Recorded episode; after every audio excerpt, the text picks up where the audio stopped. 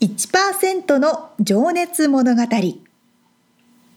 海外に住んでいる日本人は日本人総数のわずかに1%この番組では海外進出や起業を果たしたビジネスオーナーや経営者また各業界のプロフェッショナルな方々へ対談形式でインタビューをしていきます。日本の未来を背負うグローバルなプロフェッショナルたちの仕事哲学とそこに燃える情熱に迫ります。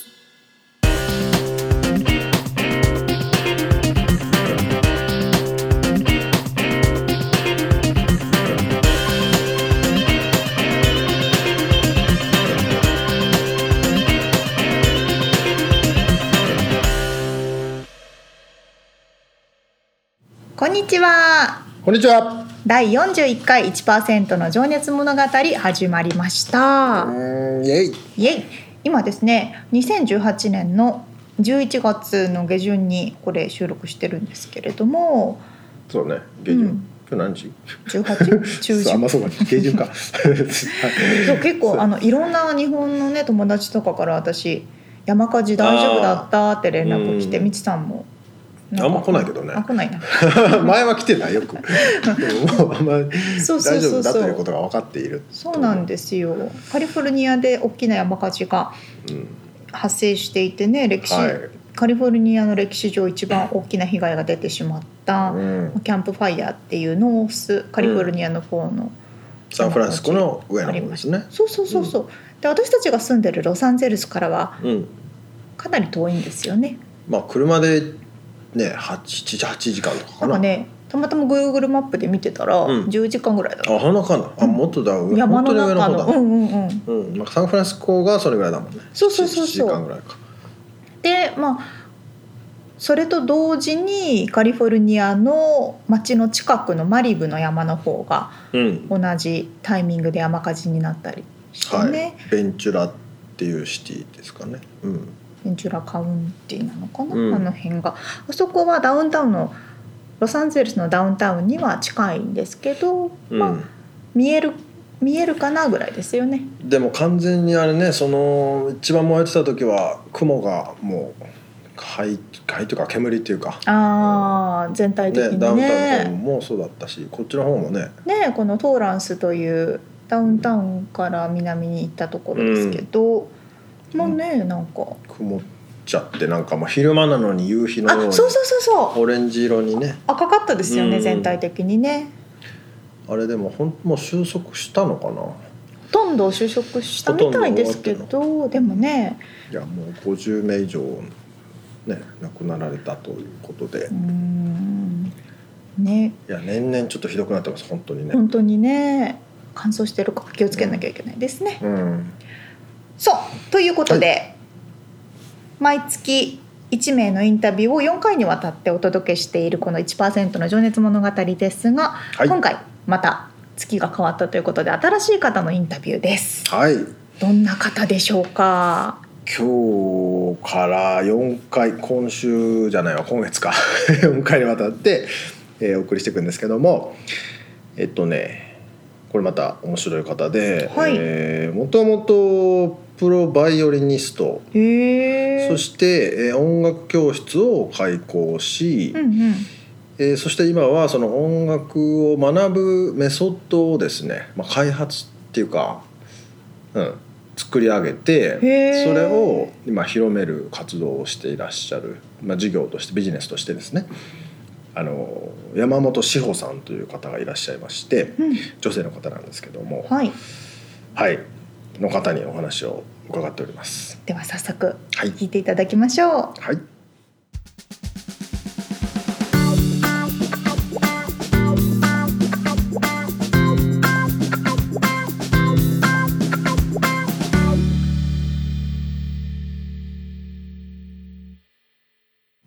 えー、1%の情熱物語。今日は11人目のゲスト。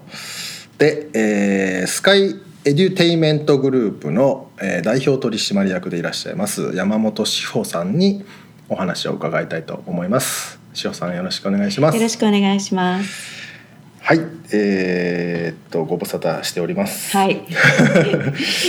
といってもまあ1年前ぐらいには多分ご挨拶させてもらったかもしれないんですけど、今日はね真っ赤なお洋服で、はい。あのいい感じですね。ありがとう始まり。あのそうでえっ、とどこから行こうかなと思うんですけどちょっとまずですねあの社名がはい。スカイエデュテイメントグループはい。っていうことでちょっと皆さん言い間違えてないかと思ったかもしれないんですけど、はい。あのエデュテイメントっていうところはい。を、えーちょっと社名の意味と会社の事業案内も軽く含めあのちょっとご紹介いただけたらなと。はい、まずあのスカイというのは、はい。ただ単に私のあのイニシャルを取っただけなんですね。あのお。SKY 司法山本でミドルネームがの頭が K なのでそれでスカイとしただけでほで edutainment というのはもうあのそういう言葉があのアメリカにもありますしまた日本でもカタカナであのあるんですけれども、うんうんまあ education とはい。エンターテインメントを、はい。あの掛け合わせたうん。言葉になります。であの私どもの会社では、えー、と音楽教育を中心とした educational service をあの提供するという内容の事業内容で。なるほど。はい、はい。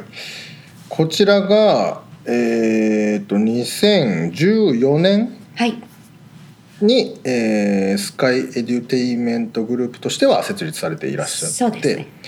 でその前からね実は私もあの前職でお世話になってた時期もあるんですけれども、はい、あの多分経緯があるんでと思うんですが、はい、えーっとじゃあどうしようかな。もともとちょっとねあのー塩先生生まれたのは日本ですもんね。そうです。で、えーアメリカに来られた経緯はちょっと後で伺いたいんですけれども、はい。会社のところだけちょっとお話しさせていただくとまずあの2005年にロサンゼルスで音楽教室を開講されていらっしゃる。はい、ということなんですよね、はい。そこがビジネスの始まりっていうことなんですかね。そうですね。まああのもともと自宅での音楽教室ですとか、あのもともとはバイオリン奏者としてあの演奏活動もしてたんですけれども、うんまああの子供が生まれましてロサンゼルスに越してきて、うんうんそれであのまあ自宅でやってた音楽教室のまあ生徒さんの人数があのどんどん増えていってしまって、うそれであとまた子供が同じその自宅にいるんですけれどもお母さんが働いてる間にこうそその生徒さんと一緒にこうお話ししたり遊んだりっていうことが、あのできないようなセッティングになってしまってたのでやはりあの自分の子供のためにもうん。もう少しあの、えっとリラックスしたような環境で、えっと音楽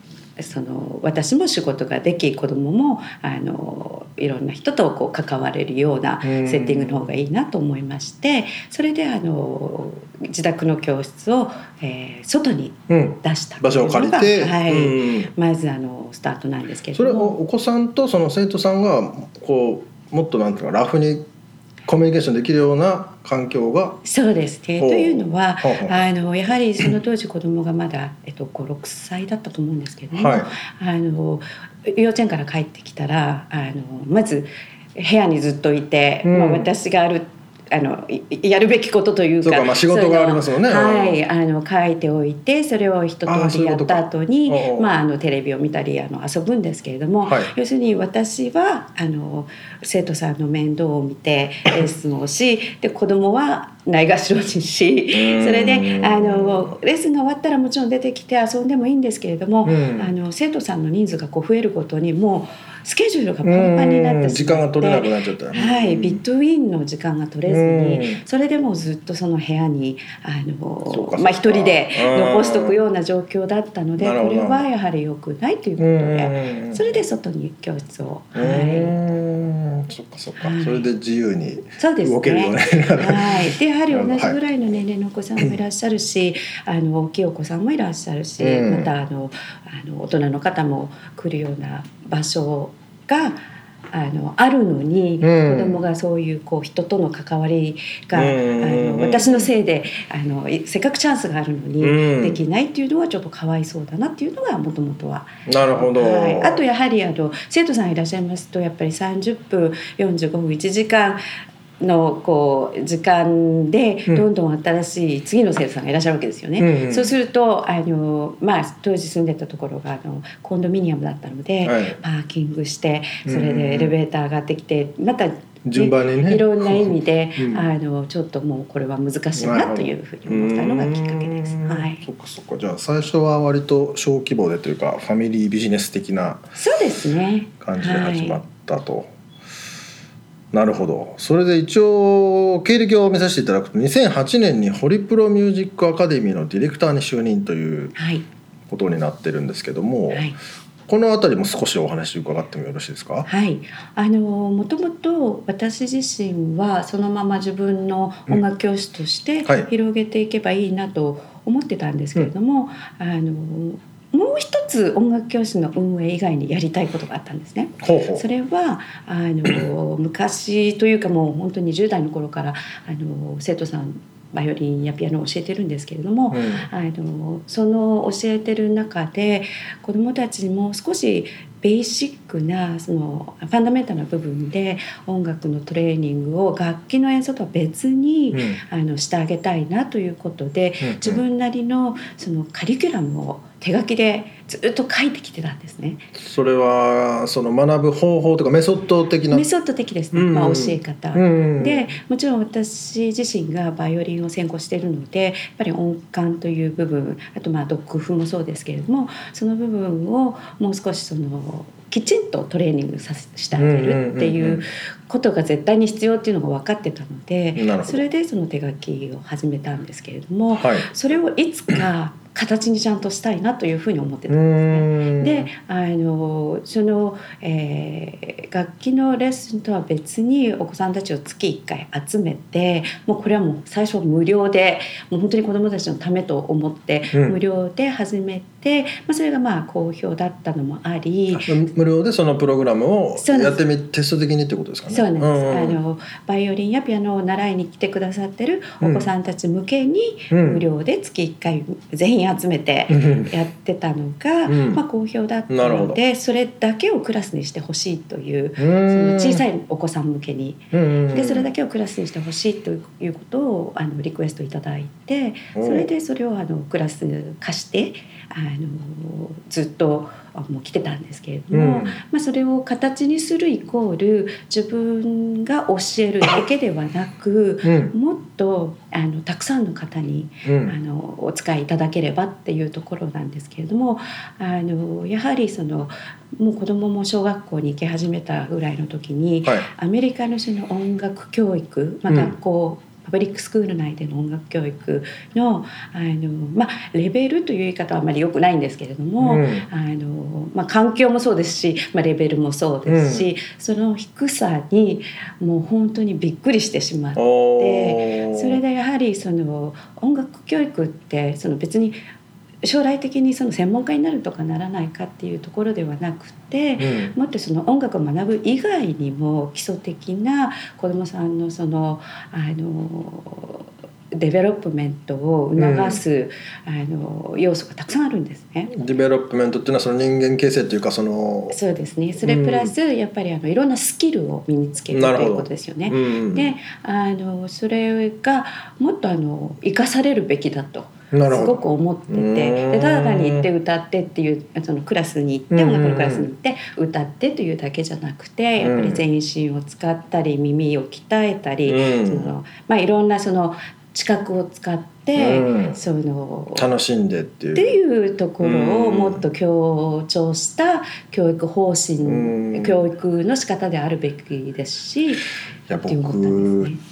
小学校の時音楽の授業大嫌いでした あの全然楽しくないと思ってて、え歌わされるのがねー、あなるほど。好きなお子さんはねいやいや今楽は音楽。好き大好きなんですけどね、えうん、なるほど。はい。でそれをだからもう少しだからなんていうのかな。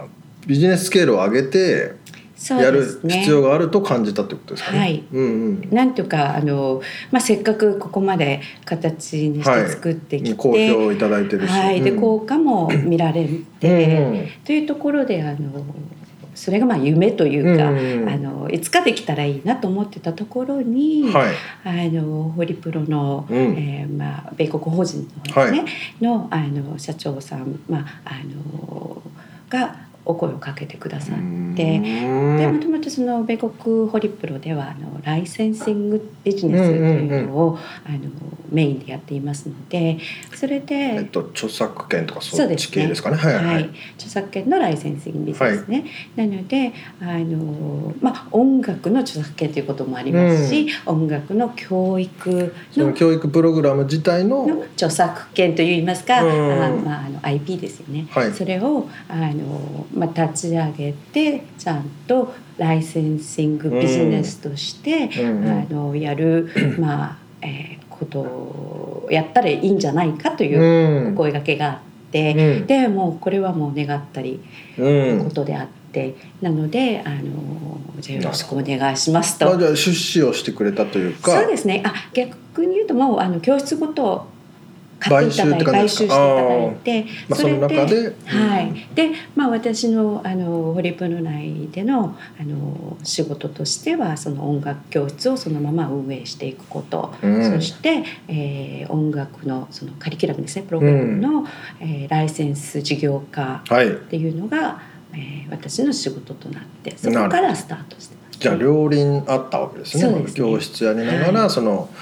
まあ、プログラム、まあ、今ちょっと今まで名前が出てないんですけど実はあのカラーサウンデーションとはいいう名前のプロ、えー教育メソッドというかプログラムそうですね。になるんですよね。はい。はい。うん、なるほど。そこから、えー、2014年にはい、まあ、ずっとそうしたらホリプロミュージックアカデミーさんの中での授業としてずっとやられてはい、らっしゃって、6年間。うんはい。その後っていうのはなんか、あのホリプロ自身があのまたまあそれはあの時代の流れなんですけれども、音楽授業音楽著作権授業が、はい。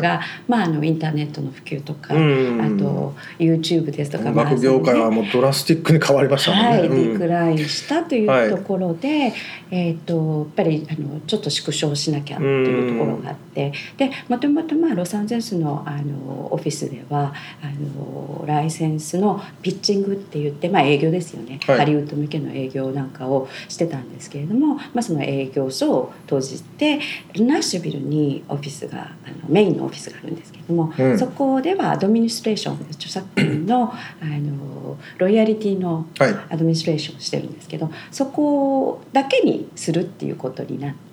まあ、事業縮小そうですね。ってことですね。は、はいい。でその時にまあ一番そのメインなのはまあ音楽の著作権ビジネスの方なので、はい本体にとってはってこ本体にとっては、はい。で教室ビジネスの方はまああのえっ、とまあまあサプリメンタルな部分があるんで、うんじゃあそれを最初にあのまずはその売却しようかっていう話になったんですけれども、ただその売却って言われると、うん。あのもちろんホリプロが出資して、うん。その IP を取ったりですとかあとまあそのプログラムの development をしたわけなので、うん。全てホリプロの名前で登録されてるわけですよね。うんうんうん。であの私自身がそれでもう他の方の手に渡った時に、うん 自分が一生懸命、ね。はいうんうん。作ってきたものを、はあの他人の手に委ねることになるのが、やはりちょっと自分の中ではうんあれでこれからうん。どんどんここれに関わっていきたいと思ってた矢先で。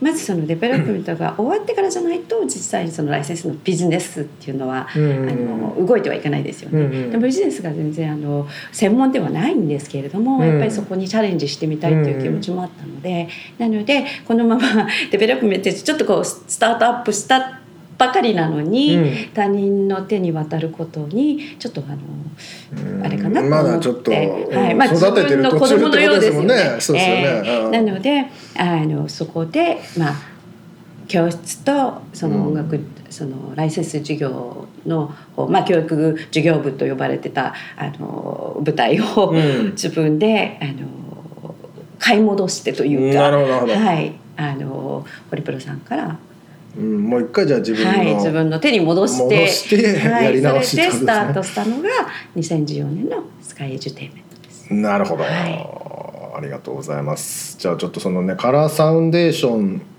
ね興味ある方もいるかと思うんですけど、まあ、ちょっとその辺のお話もえー伺いつつ今あの塩さんのお仕事はい。ぎ具体的な業務内容ってどんなことされてらっしゃるはい、でますか？あの、音楽教室運営と、えーカリキュラムのライセンシング授業っていうのを両方2014年からやってたんですけれどもはい。もともとあの一番やりたかったことが、うん。あのライセンシング授業。まあその時ですよね。やりたかったことはライセンス授業だったのでじゃあこの音楽教室を、えー売却しようというこあとで。なるほど、はい。そので2つあったうちの1つの授業を、はい。教育のあの教室の方ですね、はい、をあの2015年にうん。売却しまあ16年ですね。の頭に売却しまして今現在はそのライセンシングビジネスの方だけをしてるんですけどもカラーサンデーションのはい、カラーサンデーションのはい。うん。でカラーサンデーションをあのまああの以前からいろいろな国に持って行ってそのマスターライセンシーっていう方を探して、うん。そのマスターライセンシーっていう方がサブライセンシーと言って自分たちからライセンスしするっていうそういう授業なんですね。はい。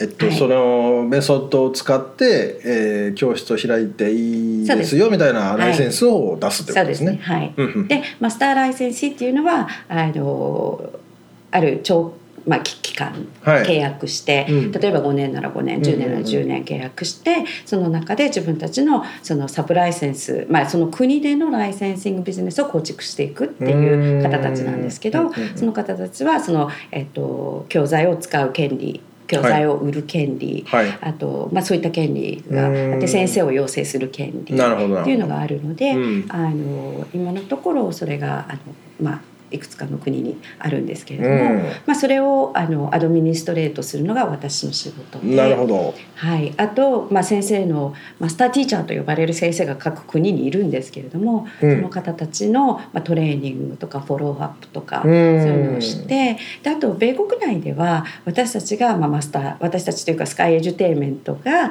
マスターライセンシーになるので、あの米国内では幼稚園向けにはい。それをライセンスしたりですとか、うん。音楽教室にライセンスしたりあと今はあの、えっとロサンゼルス学校群のアフタースクールプログラムとして取り入れていただいているので、うん。そのあのライスそそこにライセンスしたりとかうん。いう感じであの皆さんに米国内では直にお客様にあの使っていただけるように働きかけてる。それは営業っていうこともされる？そうですね。はい。営業となるとあの基本的にコンベンションにあのブースを出してはい、でこういうメソッドがあるよっていうのを皆さんに紹介して、はい。これちょっと使ってみたいわっていう方を、とまあ取引をするってことですかね。ね。まあ、ちなみに今ねいろんな国とおっしゃいましたけど今米国カナダ日本シンガポールマレーシアインドネシアベトナム。これ以外に、今はそれだけですね。はい。まあ、じゃあいろんなところに飛び回ってらっしゃる。そうですね、まあ、最初のセットアップの時はうん。23年連続で、うん。えっと、毎年行ってましたけれども。ただもう今こう動き始めてからは、うん。そのマスターライセンシーの方にお任せしてなるほど。あとはあのフォローアップだけの状態でいます。はい。まあ、多少軌道修正みたいな。ね。なるほどね、はい素晴らしいですねでも本当に世界でそのねご自身が発案されたメソッドがで子どもたちは教育されてるってことですもんね。そうですね。うはんすごいなとしか言いようがないですけど言葉が乏しくてすいませんい。い。えいえいえ。たうんだやっぱりうんまあアジア圏の方たちにはすごくあの 理解うんしていただきやすいところはあるんですね。やっぱり音楽教育ってすごくあのアジアの方重視されてるじゃないですか。うんバイオリンをやったりピアノをやったり子供さんにさせうんあのてあげたいっていう気持ちが強い方多いと思うんですけれども、うんアメリカでは割とまあそれよりはスポーツだったりっていうところがそうなんですね。なんか僕のイメージだとアメリカはすごいそういう音楽の教育が盛んっていうかしっかりやってるのかなと思ったんですけど今お話聞いてるとあーそうでもない感じ。ちょっと教育の仕方が違うとますね。とか楽区とかによっても大きく違うとか、はい。まあ、まちまちだなとは思いますけども。そうですね。うん、あのやっぱりアジア圏の方たちは、まあ、テクニックとかそういった部分をすごく重視するけれどもこちらの方はもっとこう音楽性に重視するところがあってうん。でもやはりそれはあのどっちがどうっていうわけじゃなく両方バランスよくないといけないものなのでじゃあそれをじゃあどうしたらこうバランスを保ちながらうん。子どもたちがこう小さい時にそのなんですかね基礎をうん。ちゃんと習得できるかっていうところだとは思います。じゃあちょっとカラーサウンデーションのことについて少し紹介していただいてもよろしいです？あはい。今ね僕たちの前に教材とこのデバイス、い。これなん名前ついてますか？これねエニーブックリーダーというデバイスなんですけど。エニーブックリーダーはいはい、なんかペンの太いボールボールペンじゃないか。まあ、ペン型の、はい。はい。まあ、要するにスキャナーなんですね。スキャナーであの dot code を、えー読み取ってうん。そこからお音声が出てくる。そのテキストブックにそのペン先を当てると、はい。えーまあ、何か読み込んで、はい。そこから、えー音が出てくると。ではい。そのテキストブックにはね今いろんなカラフルな、えー赤色白紫青オレンジ緑黄色赤。のねなんて言うんだろうな。あのい色分けされた音符があるわけですよ、そうですね。まあ、これはあの最初のレベルなので、うん。あのまあ、色音符と呼ばれるものを使ってはいるんですけれども、これどの音に対して何色とかっていうのが決まってるってことなんですか、そうですね。うん、はいであのこの本自体に特殊加工されていてそのコードを,を、も一緒にプリントされているので、はい。このコードを読み取ることドットコードを読み取ることで音声がこう出てくるね。なるほど。今いろんな色のはい。丸の中にペン先を当てたら音が出てはいきたんですけども、はい、今じゃあ黄色に当てるとレの音が出るわけですねなるほど、はい。赤に当てるとドの音が出る。ドの音が出ると、はい。伝わるかな皆さん。テキストブックに色がついていてそこにペンを当てるとその色に対して、えー紐づいた音が出ると。はい。うんうんうん。まあ、要するにこれあの最初からそのキーボードを買ったりあのピアノを買ったりせずに、うんあのもっと気楽に。音楽を、まあ、基礎から学んでいただきたいというところでやっぱりあの音楽の基礎って、まあ、歌うことはい聴くこと、はいで耳のトレーニングですよね。はい。なのでそこをあのもっと手軽に子供が自主的に、うん いちいちあのピアノのね、ふうん。あのカバーを開けずにうん。バイオリンのそのケースを開けなくても、うん。さっとできるような、うん。そういったあのことができるようになるほどね。してあげるのが、まあうん。最初のもう絵本を読むような感じでねはい。ペンを当てれば音が鳴ると。はい。なるほどね。で一応ねちょっと先ほど僕もお話伺っててそのテキストブックがあのにキャラクターが何人かいて、はい。何人っていう言っていいのかな、7人7人ですね。7匹 ちょっと変わってる音符キャラクターなんですけど、うん。あのそれぞれの色に合わせた、うん。あの、えー色に合わせたっていうんじゃないですね。あの音の名前ですね。例えばうん。C だったら、えー、ドの音なんですけれどもあのその C のレターを使った名前っていうのをつけてあげてるわけですよね。あこのキャラクターは名前ついてるんですね。名前がついててで例えば C のキャラクター C っていうのはまあどの音ですよね、はい。どの音のキャラクターは C から始まるキャプテン。キャプテン。でレの音は英語だと D なので、はい。デクスター君。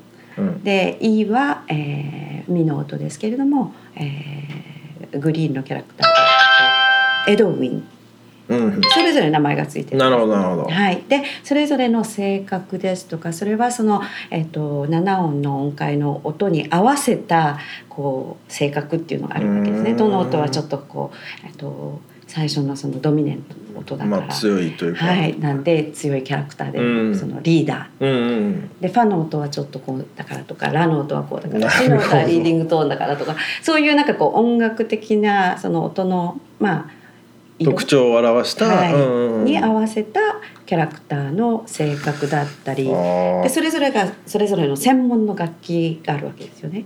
あで例えばキャプテンだったらあの金管楽器トランペットが彼のあのそうなんですね。デクスター君はこうビヨンビヨンって飛び跳ねてばっかりいてこう定まらない あのキャラクターなのでパーカッションとか。へあとーえっとビアンカちゃんってそのシノートなんですけれどもあのいつもキャプテンに寄り添って助けを求めてるような性格なんですけど、彼女はあの素晴らしい歌声なのでオペラ歌手だったりうん。それぞれがそれぞれのその性格に合わせた楽器も演奏してるっていう、うん。まあ、お話自体にはなってます。はい。でそのキャラクターたちが旅をするっていう,、はい。すあのテキストブックがもうストーリー仕立てになってるっていうことなんですよね。はい。うんうんうんじゃあその学ぶ子供お子さんたちはそのキャラクターたちが旅をしながら、えー進んでいくんだけども その進んでいく過程でこうなんていうのかなエクササイズがそうですね。仕込まれていて。はい。で結局その最初は2音だけ学んでその次3音目を足して4音目を足してって言って、うん。順番にその絶対音感のトレーニングも含めてるのであの確実にこう1音ずつ増やしていくような設定になってるので、うん。そのあのキャラクターたちがじゃあ次は誰を探しに行く、うん。誰を探しに行くっていうふうにはなってるので。うん。あの自分が例えば好きなキャラクターにすごくこう愛着を感じてくれるお子さんももちろんいるし、でやはりあの。キャラクターと音とそれとその解明ですよね CDE が全てこうなんかこう連結されてるというか、ううんまくつながってるので、うんうんあの忘れないんですよね。なるほどね。でも今お話聞いてて本当にキャプテンドでキャプテンって名前ついててこの赤い丸っこいねキャラクターの絵を見たら多分忘れないですね。はい、あの確かに。そうなんですね。ん。紐づくってことですよね。はいあこの音はあのあのキャラだからとかねなんかその覚えやすいっていうか。はい、うんでまたその世界中旅をするってすごいありがちなお話ではあるんですけれども、ただその私自身がずっとクラシックしか聴かない子供のその幼少期を送っていて。大人になって初めてジャズを聴いたりロックを聴いたりっていうことをした時にあ音楽のジャンルってこんなにいっぱいあるんだっていうのにすごくうん。あの感動してであのやっぱりこういうのは小さいうちから子うん。どもたちに、あの別にその理解してなくてもいいんですけど、うんうん。こんな感じの音こんなリズムっていうのを、あの感じていただきたいっていうのがあったのでそれぞれがその旅をしてる時に例えばあのブラジルに行くんですよね、うんうんうん。あのゴードン君を探しに、うん。そしたらそこでブラジルの、まあ、ボサノバをを聴いてあのボサノバ風にアレンジされた曲をみんなで子どもたちが歌ったりあとあのイタリアに行ったらやっぱりオペラですよね。でそイタリアではあのビアンカちゃんがイタリアであの見つかるんですけどそこではあのみんなでオペラ聴きに行ったりとかその舞台でビアンカちゃんが歌ってるところに遭遇したとか、うんそういうお話でなのでそのいろいろなジャンルの音楽またワールドミュージックと呼ばれるようなものも、うん。あの取り入れてあげることによって、うんなんかこう自分、まあ、感性ももちろん磨かれますけれども自分の好きな音楽ってどんなものだろうって、うんああのある程度こうなんていうんですかね。選択肢が広がるっていうか。深く考えずに小さいお子さんたちなんで、あー。あこれ好きってもう瞬間的なものなんですよそうですね。感じるってことですね。そうなんです、んうん。でそれであのクラシックにすごいあのあのバッハのあのチェロソナタが入ってるんですけどそれにすごい感動してる子とかもいるわけですよね。それすごく珍しいことではあるんですけうんどでもポップ調だったりするとそれが好きになってくれたり。はい。まあいろいろお子さんのなんかこう内面も見れて私たちも楽しいなるほどなるほど、あこんなの好きなんだってびっくりしたりもするんですね。えーはい。うん。まあでもね本当にそこに選択肢があるかないかで、ね、さっきの先生のあ星尾さんのあれじゃないけどこれしかないんだと思ってたらいやめっちゃあったみたいなのはね、あのもったいないですもんね。そうですよね、うん。もっと幅をこう広げてあげるというか、はい。うん。という目的もあって、まあ、そういうお話仕立てキャラクター、うん。でこのあのすごくこれ結結構大変だったんですけど、うん。あのやっぱりその声優さんを選んであそれぞれのキャラククターに合うような方たちの声をこういろいろ聞きながら作ってもらったりして、はいはいはい。でまたそのスクリプトライターも必要ですよね、はい。自分の中でのお話のイメージはあってもそれを実際にこう物語にしてくれる人ね。いただかないといけないのと、あのそれであのそれはもう専門の方にお願いしてうん。であのディズニーの「ファンディング・ニモ」って昔はいあった、あの映画がありますよね。あのえっとはい。はい、あれをあのえっと手掛けたスライターの方にお願いして。すそれで書いていただいてで実際に録音するのもあのちゃんとプロフェッショナルな、うあのんレコーディングスタジオうん。にバーバンクにあるレコーディングスタジオを使ってうんなのであのクオリティ的にはとてもよく、自分で言うのはすごい変なんですけれどもでもあのできてるとうん。は思います。はい。でもね本当楽しそう。これだったら僕も音楽ちっちゃい頃から好きになったかもしれないなと思うこれ実際ちょっと今音で声が出たりするんですかね、はい今ね In the magical land of Harmonia, far above the clouds, there lived seven musical notes called the Bright Waves. As a band, they dressed alike in their black tuxedos and made very special music together. Every day, the special music of the Bright Waves drifted down from the clouds to the earth below, inspiring musicians all over the world. I'm Captain. That's Dexter. Edwin here. I'm Francis. Gee, uh, Gordon. Whoa! Ace! Bianca! We're the Bright Waves! One day, while the Bright Waves were making their special music, ああこれは楽しそうだわ声優さんもだ7人いるってことなのいや、えっと声優さんは4人でした。一人二役の人はい、二役の人もいましたね。すごはいいいやー今ねキャプテンデクスターエドネっていろいろ出てきましたけどあ面白いですねいやちょっとごめんなさいこの話が止まらないんですけど そろそろちょっと次のお話に、はい今カラーサウンデーションっていうまあ一応そういったね、えーメソッドを今世界に広めていらっしゃって、えー飛び回っていらっしゃるっていうのが塩さんのお仕事でいらっしゃると。でちょっとさっき軽く出てきたんですけどあの過去のお話にちょっと戻りってお伺いたいなと思ってて。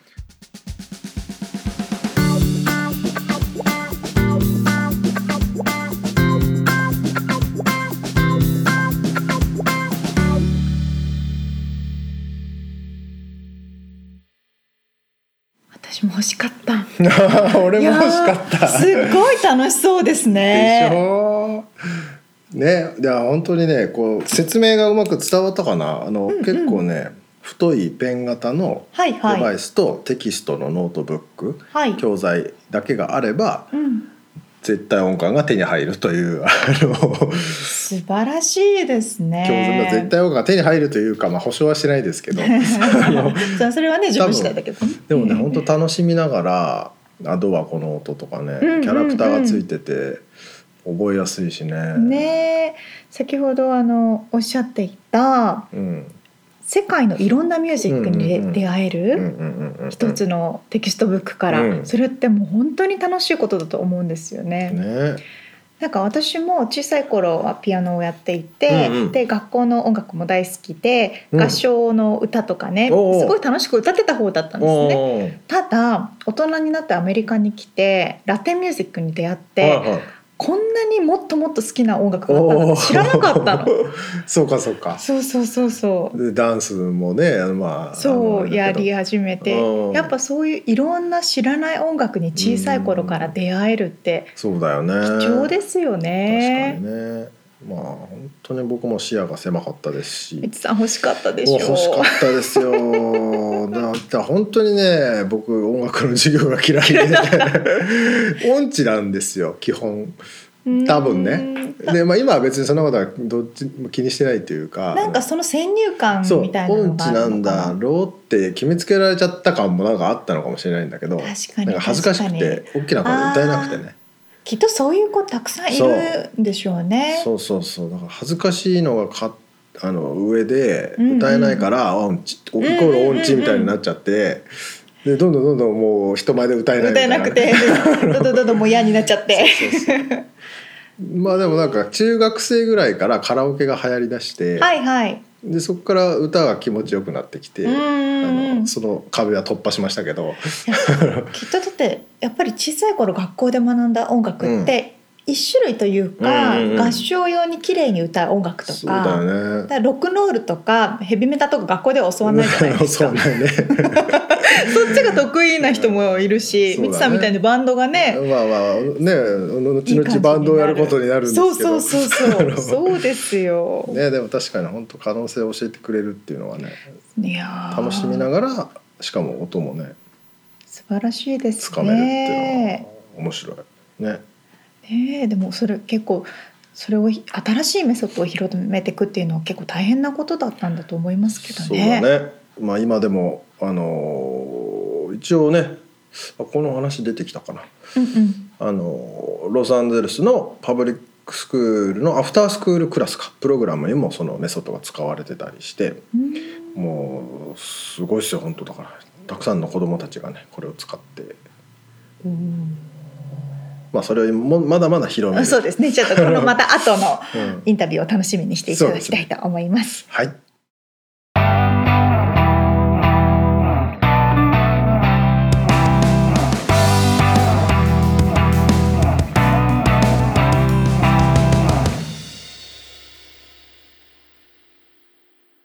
リアルアメリカ情報いいですね。さあこのコーナーはロサンゼルスから最新のビジネス情報生活情報をお届けしていきます。はい。さあ11月ですね。うん。というとホリデーシーズンになります。ですね。サンクスギビングが11月の末にあって、はい。アメリカでは多くの方がまあ4連休最低でも4連休かな。うんうん。もっと休む方がね。第三木曜だったっけ？第四？そう。第3木曜の木金。今年は木金が休日なので木金土日と4連休かな。あそう金曜日お休みですか？お休みです。おいいっすね。違う違う人が多いのかな？あそうなんいやですか、ね、違う人もいると思いますけど、ね、そうなんですね。そうそうそうそう。というと、うん。その金曜日はい。は何の金曜日ですか、みつさん。黒い金曜日ですね。その通り。ブラックフライデーなんです。うんブラックフライデーというとみつさん。はいお買い物の日ですよね。まさにその通りでしてホリデー商戦の一番安くなるうん。時、まあ、1年の中で一番安くお買い物ができる時って感じですよね。そうですね。ウィキペディアでは小売店などで大規模な安売りが実施される11月の第4金曜日のことである。あ第4かまあそうだね。第四あ第四か。うんうん、アメリカ合衆国では感謝祭の翌日にあたり正式の休日休暇日ではないが休暇になることが多く、うん。ブラックフライデー当日は感謝祭プレゼントの売れ残り一掃セールにもなっていると。買い物客が殺到して小売店が繁盛することで知られ、うん。特にアメリカの小売業界では1年で最も売り上げを見込める日とされている。うん。ですって。はい。ということでみつさんなんかお買い物いつもしてます？なんか欲しいものがあればしたりはしますけどね。どこで買ってます？いやオンラインですね。やっぱりね。あもう行かないっていうか行ったことあるかな？ブラックフライデーには昔はベストバイとかあの家電家電量販店で量販ね店に並ぶみたいなことがめあのね風習でしたけど、ね、そうそうそうそうそうそう。昔はとかっつってまあ今もそうか。今もね皆さうん。ん結構並んで、うん。その駆け込んそうでいいものをゲットするっていうのはありますけ店ど頭でしか買えないっていうね。そうそうそうそう。があって。でも本当に最近小売業界もインターネットでのね売買の方に大きくシフトしてますかいやら、もうあれじゃないんですか。半分以上オンラインじゃないのかな。じゃないですかね。ね。うん。まあ、トイザラスも、うん。あの倒産してしまいましたし、あとシアシアーズっていうこっちの大きな家電、うん。あの量販店？うん。小売店があるんですけど、はい。もうあの財政不振でうん。今、ね、お店閉めたりしてますから、まあ、どんどんどんどんねそのネットになっていってるんですけれども、うん。その本当にねどこもかしこもやってるんですよね。これねブラックフライデー2018のポピュラー人気の advertisement、うん。広告とかなんですけどウォルマートうん。とかやっぱね安いんですよ。40インチのテレビ99ドル。安っ。1万円ぐらい。本当？って感じ。これ本当？って感じなんですけどね、まあ、そんなもんか今は。まあ、そんな感じかな。これとかもねなんか Google iPhone6 こう100ドルとか？本当？って感じねだからまあこんな本当みたいな安売りのディールがたくさん出る日がブラックフライデーになっております。日本ではなかったよね。そうだよね。そう。でも最近はなんか結構ブラックフライデーっていうのも言葉も浸透してきてるみたいで、なんとなくね。そうそうそうそう。でねアマゾンもちろんアマゾン安いんですけど、うん。いろいろこのアマアマゾンだからアマゾンの自社グッズみたいな。まあエコーとかねあのそうですね。音声検索機能とかねうん。そっち系は安いんですけどでもアマゾンだとアマゾンプライムデーっていうのが別にあって、はいそこに大きなディールを持ってきてたりとかするので、うん。まあ、その辺はブラックフライデーだからっていうわけでもないんですけど。うん。まあ、とにかくそういう1年で最も安くなるセールで,、うん。で各ブランドごとにみんな独自のサイトを立ち上げてるんですよね。あえー。サイトというかうん、そのまあブランディングページっていうか、もうブラックフライデーはここのページに、っていうぐらい皆さんやっぱ気合が入ってる。でも、まあ、特にインターネット、まあ、小売店でもそうですけどその日だけじゃなくて、うん。なんかこの1か月間ぐらいあそうね。ブラックフライデープリセールみたいなそねうそうそうそうそう。でアフターセールみたいなね。ね。やってるからあもうアメリカでこうマーケティングをされたり販売をされたりする時はやっぱりブラックフライデーとーかホリデーとかっていうところのキーワードを使ってうん。お客さんをターゲットにするのがいいかな。そうですね。まあ今から年末にかけては稼ぎ時なんでね。そうなんですよ。小売りはね。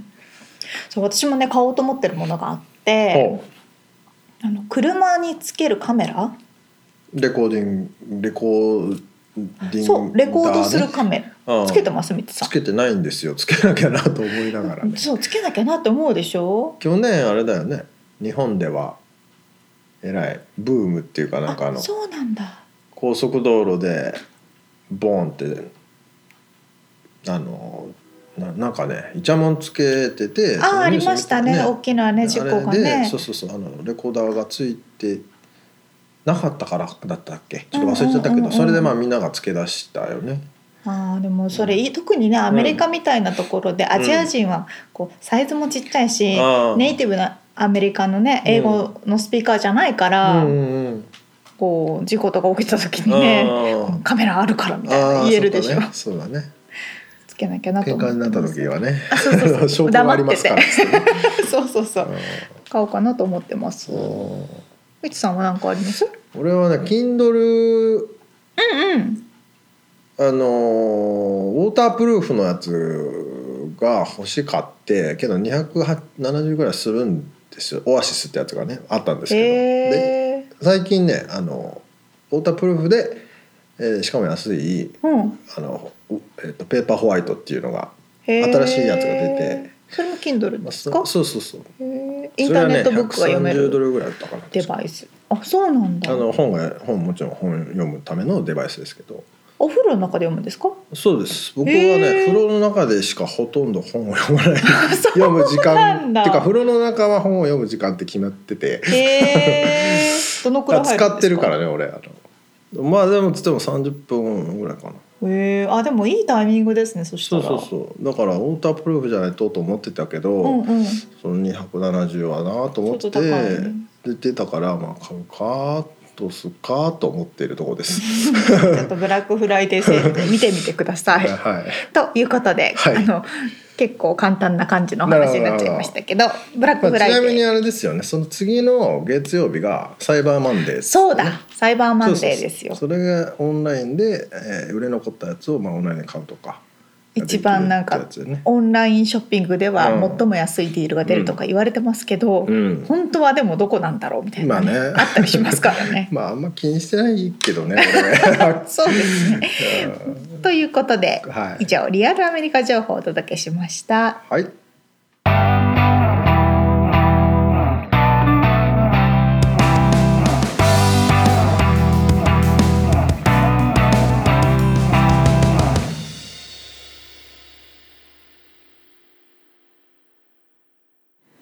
さあ締めのコーナーです。はい。メッツさんここここのコーナーはもうくだらない質問の 試合にしましょうっていう話をさっきして。てはい。もうあの本当にどうでもいい質問をしましょう。そうですね。うん、はい。ということでさっき言ってたのはあの1年のうちで一番好きな月は 何月ですか？小学生みたいな質問 何月が好き？私4月。みたいな何月好きとかありますか？難しいな。あでも好きなのはうん。1月と4月、へえそれは何故一番エナジーがある月あそうなんだ。というのはうん。12月で1年終了するじゃないですうんうん。か。で1月って大体あこうフレッシュな。そうフレッシュで今年はこれをするぞとか もう毎日ジムに行くぞとかね。もう本当やる気満々で1年後はこんなになってるみたいなうん。もう腹筋バリバリ割れてるみたいな。今年こそはみたいな今年こそはっていうさまあ1月の2週 ,2 週目ぐらいまでかな。うんあ そういう気持ちになれる。ありますね。でまた忘れて1年経ってみたいな。はいはい今年の抱負なんだっけみたいなそうそうそうそう。私さっき思い出してみたんですけどね。あんまりね思い出せもしなかった。あそう。みつさんは？でじゃあその4月は何？それ4月もあのあれか新学期か。そうに日本でいうと新学期だから。俺ね何月だろうな。もうね LA に来てから特に1年通してあんま変わんないからさ季節がそされは大きいですよ何月でも一ね緒だよねなんかね気持ちの切り替えができないのはあるかな。はい。ということでまあ8月かな。適夏当？夏。夏。サーフィンがサーフィンが波が一番いいのはいつなんですか？波がいいのはねでも冬の方がねそっかそっか。こうがっつりパワフルなうねりが来るんででかいのが。はいはいはい。だけど寒いんだよね。そうですね そうなので気持ちいいのはやっぱ夏。夏のサーフィンが一番。そう。か。それはね太陽の下でね。ってことでくだらない。質問。いいですね。こういうくだらない質問いきましょう。はい。皆さんは何月が好きですか、さあということで第41回の1%の情熱物語、はい。終わりになりますけれどもはい。今日お話しさせていただいた内容ですとかリアルアメリカ情報でのえーインフォメーションはブログの方に掲載しております。086ドットん？ポッドキャ間違えポッドキャストドットゼロ八六ドットコム。はい。ポッドキャストドットゼロ八六ドットコムで検索してみてください。はい、えーちなみに42回はですねあのしほさんのえーっと幼少期のお話、うーん。クラシックばかり聞いて育ってきましたとおっしゃってましたね。そうそうそうちょっと気になります、ね。ちょっとどんな家庭か気になるよねね、どんなどんな家庭だったらクラシックばっかり家の中流れてるんだろうって思いますね。うんまあ想像通りかもしれないんですけどもはい、ということで、はいまた来週。はい